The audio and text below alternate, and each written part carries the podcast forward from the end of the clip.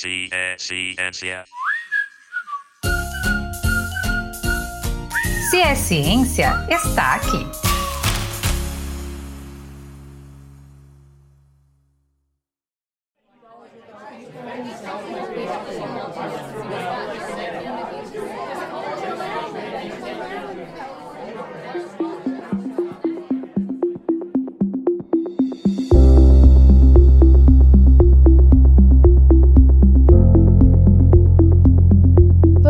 Já parou para pensar sobre a importância da sua voz e o quanto ela diz muito sobre você? A comunicação é inerente ao ser humano, e dentre tantas formas de comunicação, a que mais predomina é a fala. Através da fala, podemos nos expressar e nos comunicar, mesmo sem saber ler e escrever. E existem muitos profissionais que utilizam da voz como instrumento de trabalho, como professores, radialistas, cantores e apresentadores de podcasts como minha amiga Lorena e eu aqui do CS Ciência. Para que a comunicação entre os seres humanos ocorra de forma efetiva, existem alguns processos básicos que devem acontecer, como por exemplo, o emissor manda a mensagem por meio de uma linguagem codificada, que pode ser entendida ou não pelo receptor. Ficou confuso? Calma que eu vou dar um exemplo. Neste momento, eu estou explicando um conceito, ou seja, estou emitindo uma mensagem que está codificada no idioma português e que eu espero que seja decodificada e interpretada por você aí do outro lado. Mas, Lore, você já deve imaginar que existem alguns distúrbios que modificam esse processo de comunicação falada, como é o caso da afasia, que, segundo o dicionário, é um distúrbio que gera uma perda parcial ou total da fala ou da compreensão da linguagem, e é resultante de lesão cerebral afemia ou logastenia. A afasia é um distúrbio que afeta a comunicação dos indivíduos, o que os impossibilita de se expressar por meio da fala, da escrita e que impossibilita também a compreensão daquilo que se ouve e que se lê. Pois é, Pamela, o aparelho fonador, assim como os demais órgãos, podem sofrer com diversas alterações. Os professores, por exemplo, fazem parte de uma classe trabalhista que constantemente lida com problemas e alterações no aparelho fonador, que são decorrentes das suas atividades em sala de aula. Em tempos de pandemia, podemos observar que essa classe teve que redobrar os cuidados com a voz, uma vez que há uma linha tênue entre o momento de trabalho e o de descanso. Mas quais são as formas de prevenção e cuidados com a voz? Ou quais são as diferenças entre voz, fala e linguagem? No episódio de hoje, vamos falar sobre a fonoaudiologia e o quanto ela é importante na vida da comunidade e de profissionais no geral. Hoje recebemos Lívia Oliveira, docente da Universidade Federal de Sergipe e desenvolvedora do projeto de extensão que presta teleatendimentos gratuitos a pessoas da comunidade com afasia. E recebemos também a Ariane Damasceno Pelicani, que pesquisa o uso da voz nos profissionais da educação. Para mediar esse papo, convidamos também a professora Ana Maia, do Departamento de Física da Universidade Federal de Sergipe. Meu nome é Pamela Stephanie. Eu sou Lorena Correia. Vem com a gente em mais um episódio do Cia Ciência.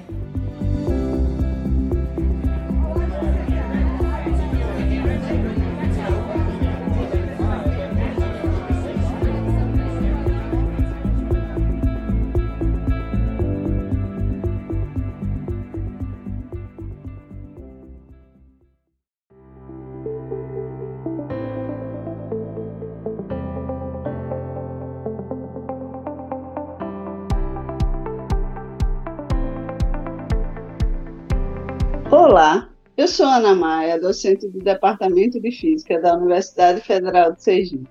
E hoje eu vou conversar com duas colegas pesquisadoras da área de fonoaudiologia. A fonoaudiologia estuda as funções biológicas e comportamentais envolvidas na comunicação humana. Veja que coisa importante. Quem não quer se comunicar bem, né?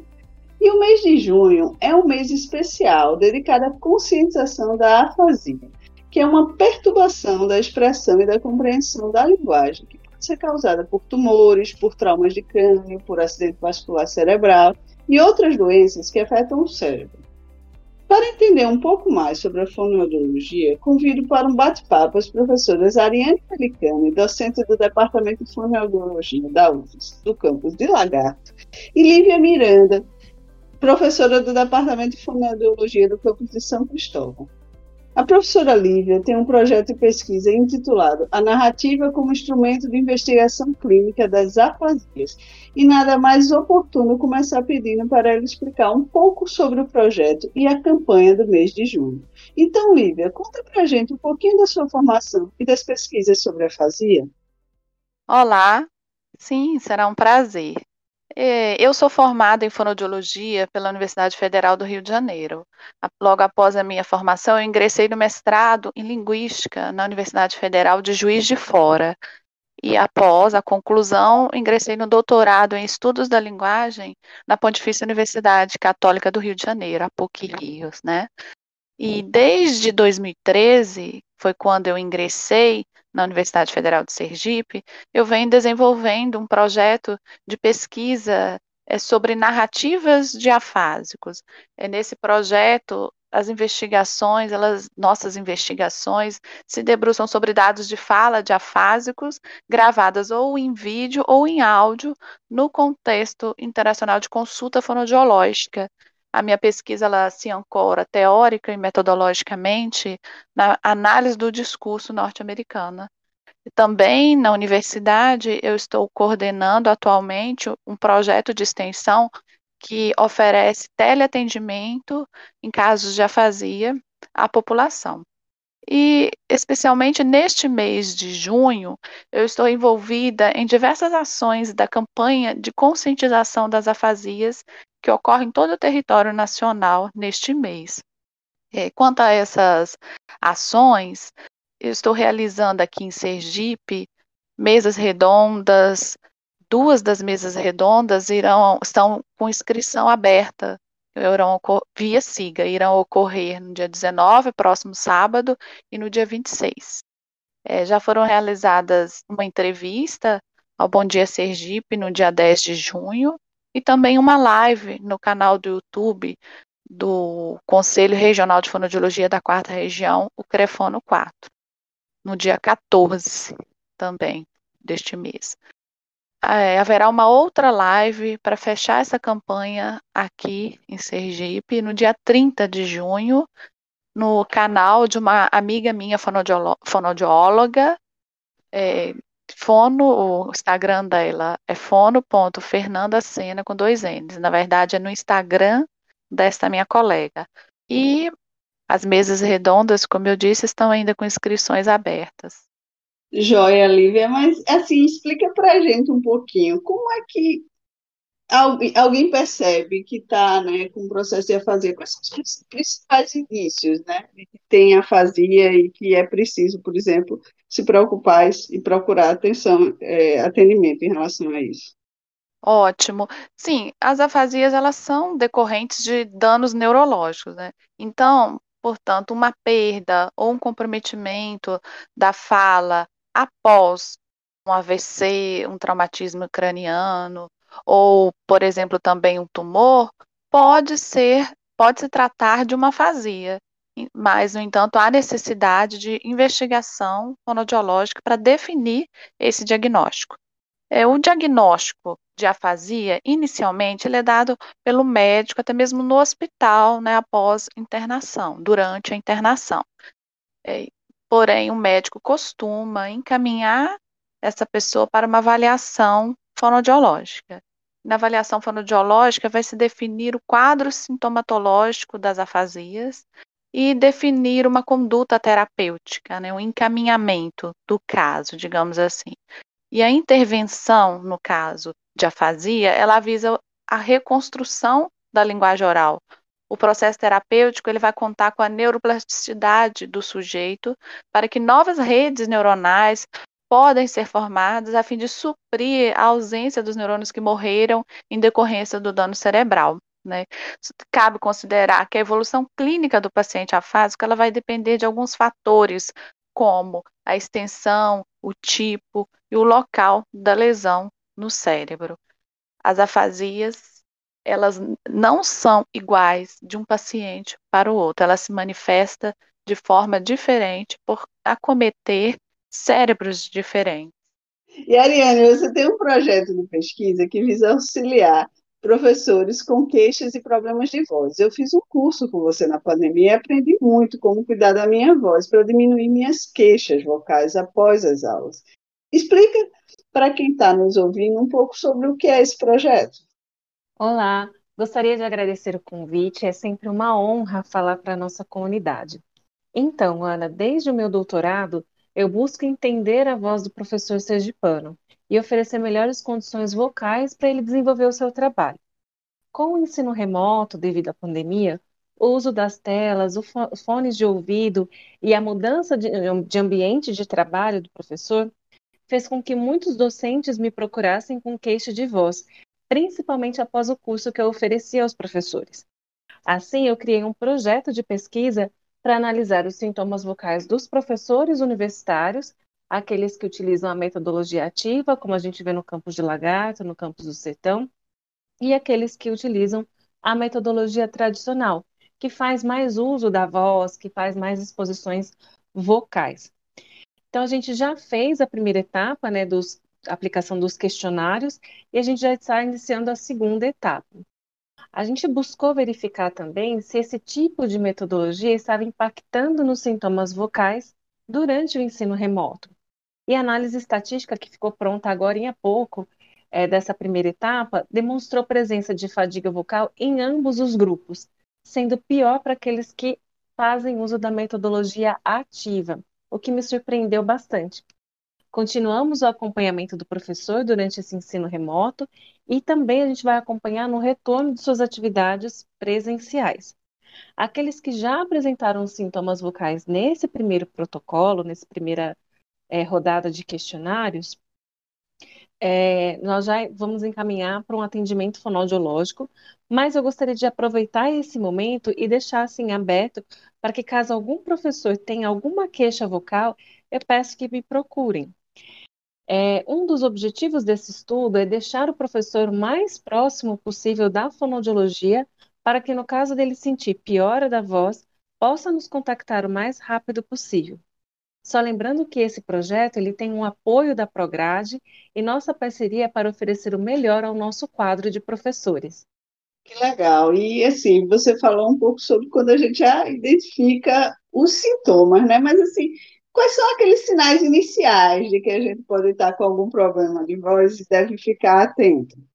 Então, Ana, os sintomas mais comuns é, de uma, um problema de voz, principalmente na população de professores, é o esforço para falar, a rouquidão, sentir que está saindo ar na voz, sensação de aperto na garganta, dor, ardência, afonação, entre outros. A gente tem vários sintomas. É, o importante é a gente observar a nossa própria voz e a comunicação. Quando falamos por um tempo prolongado, a gente pode sentir mudança na nossa voz. Entretanto, se essa, se essa mudança né, não passar, não melhorar, a gente precisa da ajuda de um médico otorrinolaringologista ou uma avaliação fonoaudiológica. Em casos de gripe, de alergia, o ideal é a gente diminuir a carga de uso da voz. E caso a voz não melhore em 15 dias, é necessária uma avaliação com o médico otorrinolaringologista.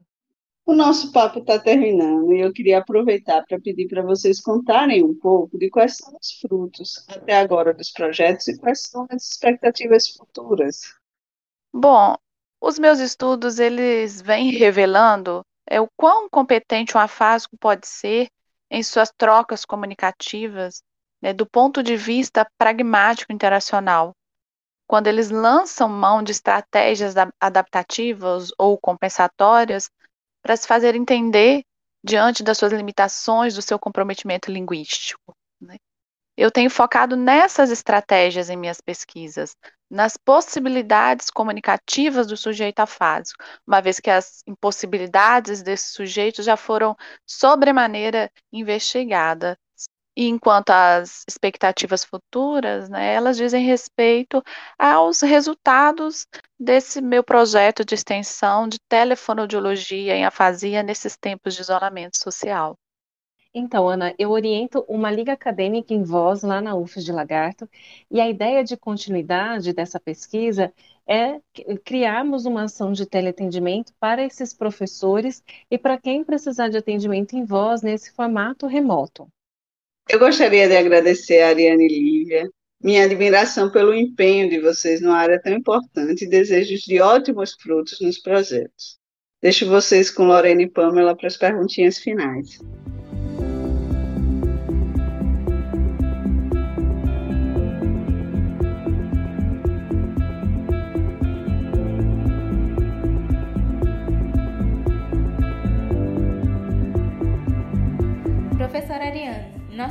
Seguidores mandaram algumas perguntinhas.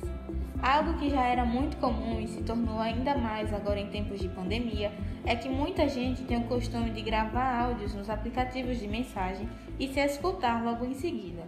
Por que a nossa voz gravada fica tão diferente? Excelente pergunta, Lorena.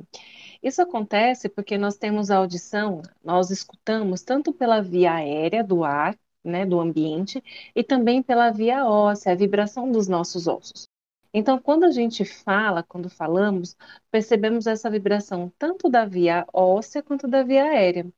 Já quando a gente escuta uma gravação, nós estamos escutando apenas o que vem da via aérea, da via do ambiente. Que interessante! Gostei muito de saber disso, professora. Gostaria também de agradecer por se juntar a nós neste episódio sobre esse tema tão importante. Eu quem agradeço a oportunidade de estar aqui com vocês e podem contar comigo para os outros episódios. Professora Lívia, nós temos também um quadro de perguntas sobre o curso de graduação. E eu observo que é muito comum pensar que o fonoaudiólogo trabalha somente em clínicas ou em universidades. Eu gostaria de saber se existem outras formas de atuação. Quanto ao curso de graduação, é interessante a gente destacar aqui que existem em Sergipe dois campos né, de onde temos o curso de graduação em fonoaudiologia, o campus de São Cristóvão, que segue uma metodologia mais tradicional até o momento, com algumas adaptações, e o campus de Lagarto, que é um campo que desde sua inauguração segue a metodologia ativa, né, o PBL, onde eu tive a oportunidade de ser professora em 2012, substituta lá. Então, nós temos esses dois campos que são é, campos distintos, com metodologias distintas e com exames de ingresso também distintos.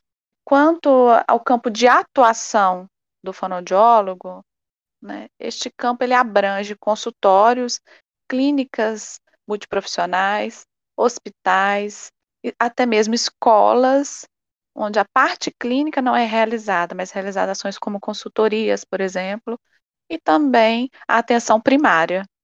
Realmente é uma área com múltiplas possibilidades de mercado. E se você ouvinte gostaria de seguir carreira na fonoaudiologia, ficam aí algumas dicas de área de atuação. Professora, eu gostaria de saber agora como as afasias se manifestam no discurso do afásico. Quanto a como as afasias se manifestam no discurso do afásico, nós podemos encontrar diferentes manifestações linguísticas no discurso oral dessas pessoas afásicas. Como, por exemplo, a anomia, que é uma dificuldade de encontrar a palavra que quer falar. O afásico tenta falar, mas não consegue encontrar a palavra. O agramatismo, que é a presença de uma fala com comprometimentos gramaticais. Por exemplo, o menino chutou a bola bola menino, chutou. E as parafrasias, que são trocas de uma palavra por outra, por exemplo, quando a pessoa quer falar laranja fala maçã, ou então trocas de um som pelo outro na palavra, quando a pessoa, ao invés de falar bola, fala pola, entre outras manifestações linguísticas que também ocorrem no discurso escrito, por uma vez que a afasia ela afeta a linguagem oral e escrita do sujeito afásico. Muito interessante. Eu não sabia que existiam tantas formas de manifestação da afasia. Lívia, muito obrigada pela sua participação e contribuição. O CIE Ciência agradece a participação de vocês e deseja sucesso nas pesquisas. Eu que agradeço essa oportunidade de falar um pouquinho da fonodiologia e das afasias. Muitíssimo obrigada.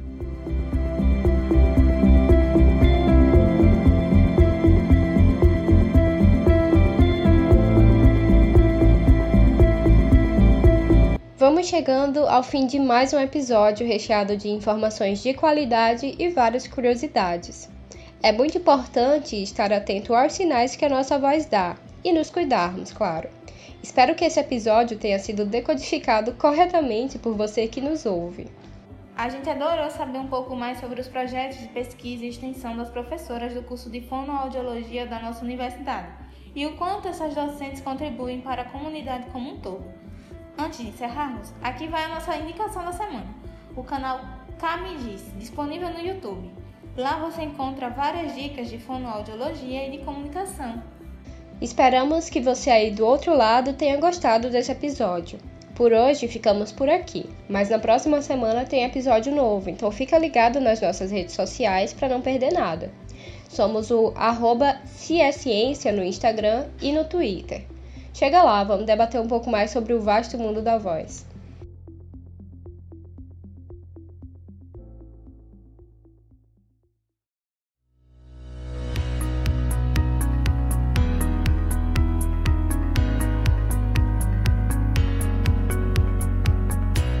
Educação deve ser inclusiva e a educação especial também. É preciso entender que todo e qualquer processo educacional é e deve ser inclusivo. Ela não pode ser segregativa. A educação especial inclusiva vem a ser, então, o processo de potencialização de aprendizagem de pessoas com deficiência com vistas à inclusão desses sujeitos na sociedade.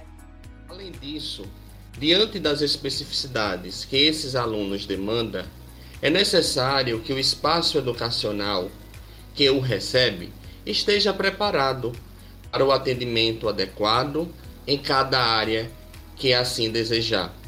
E por isso que denominamos de atendimento especializado.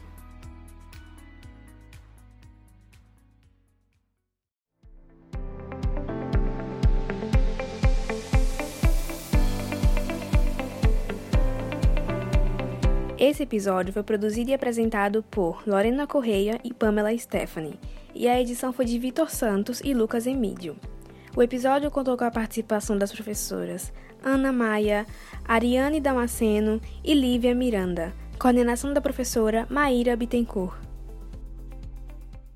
É Ciência, um programa de divulgação científica desenvolvido por professores e estudantes da Universidade Federal do Sergipe, com apoio da FAPTEC, Fundação de Apoio à Pesquisa e à Inovação Tecnológica do Estado de Sergipe. Ciência.